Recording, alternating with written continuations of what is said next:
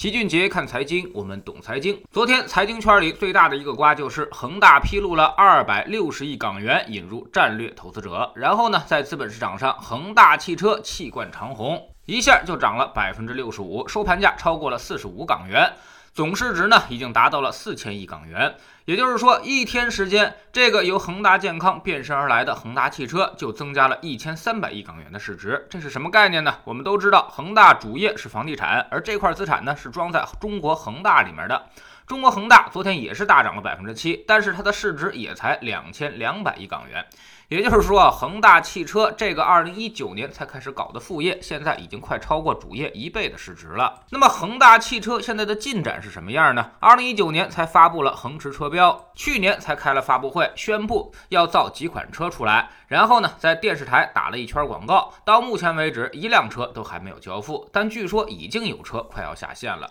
换句话说，老百姓到目前为止谁也没见过恒大的汽车到底长成啥样，靠几张图几个视频广告就已经估值四千亿港元了。从这个市值来看，它已经碾压了那么多老牌车企，包括长城汽车和上汽集团。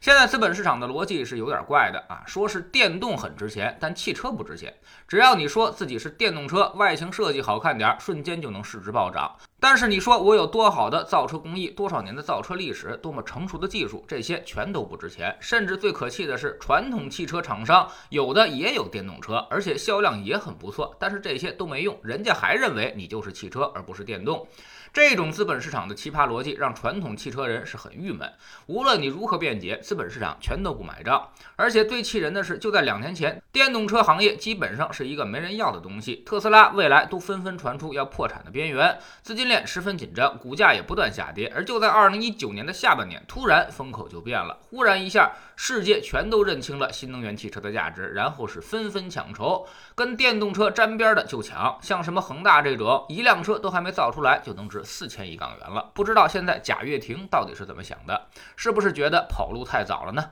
要是能死扛到今天，那贾总的法拉第那么估值估计怎么着也得是上千亿美元了吧。所以有的时候飞得太早也不是什么好事，不一定会成为先驱，还很可能变成先烈。老齐并不否认新能源这条赛道，甚至认为未来这里会诞生出很多伟大的公司，新能源和人工驾驶技术也必将颠覆掉整个的汽车工业。未来如果汽车都能自己在路上跑的话，那私家车可能就完全不需要了，必将会引来一场重大的变革，甚至不亚于一次工业革命。但目前这个涨法确实是有点离谱了，即便到了未来，那么新能源车企也不一定会比传统车企强多少。相对于新能源技术来说，其实整车技术更更重要，也有更多的壁垒。现在那些新能源车企也全都在找二线车企给他们代工，所以呢，无论是特斯拉还是蔚来，总会给人一种做工很差的感觉。所以传统汽车在这一块还是很有优势的，只是他们现在还没想明白，让这些新能源车企先跑了一段时间而已。等他们想明白过来，有些企业可能还是非常有竞争力的。举个不恰当的例子，跟十年前手机行业的变局差不太多。当时苹果弄出了个智能手机，让大家眼前一亮，诺基亚瞬间就落伍了。但是从整机质量来说，肯定还是诺基亚更好，只是它没有因时而变，死守着自己的功能机阵地和塞班系统，最后被干趴下了。但是三星它就不一样了，一开始跟诺基亚竞争功能机市场，后来看见苹果搞了智能手机，它马上就凭借自己的技术优势切换到了智能手机战线，所以很快它又跟上来了。那么老齐觉得未来新能源汽车行业也会是如此，特斯拉呢就相当于苹果，但一定会出现一个三星，也就是一个传统的汽车厂商会转变思路，跟特斯拉形成激烈的竞争。而未来的格局也一定不会是现在这样，很可能真正有实力的企业还没有出现，比如我们说的小米、华为、O P P O、vivo， 这些都是打的第二落点。很早做智能手机的那些厂商，现在逐渐的丧失市场，包括三星也在漫长的竞争当中逐渐显露出了颓势。电动车恐怕未来也是一样，特斯拉应该问题不大，它树立了行业标杆，一切的标准都是特斯拉定的，包括中控屏幕，其他人都是在跟特斯拉学。产业链来说，特斯拉现在也是最完备的，所以它的江湖地位是比较稳固的，而其他的电动车企未来必然是一场血拼。现在只能说是第一波机会，通常很难看清楚方向，需要等待第二波机会出现。举个例子 ，O P P O 和 vivo 的背后大老板段永平就是这方面的大师，他从来都是抓第二波的机会。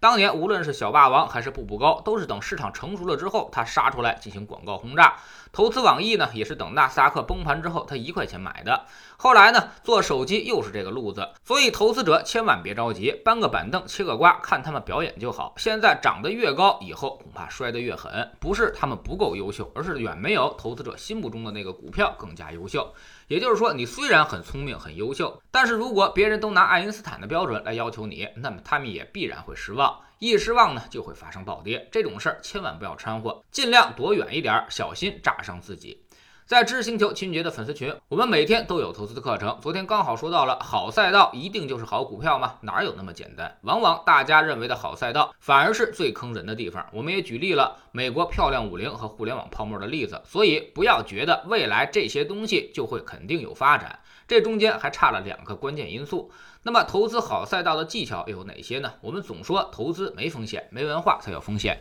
学点投资的真本事，从下载知识星球找齐俊杰的粉丝群开始。新进来的朋友可以先看星球置顶三，我们之前讲过的重要内容和几个风险低但收益很高的资产配置组合都在这里面。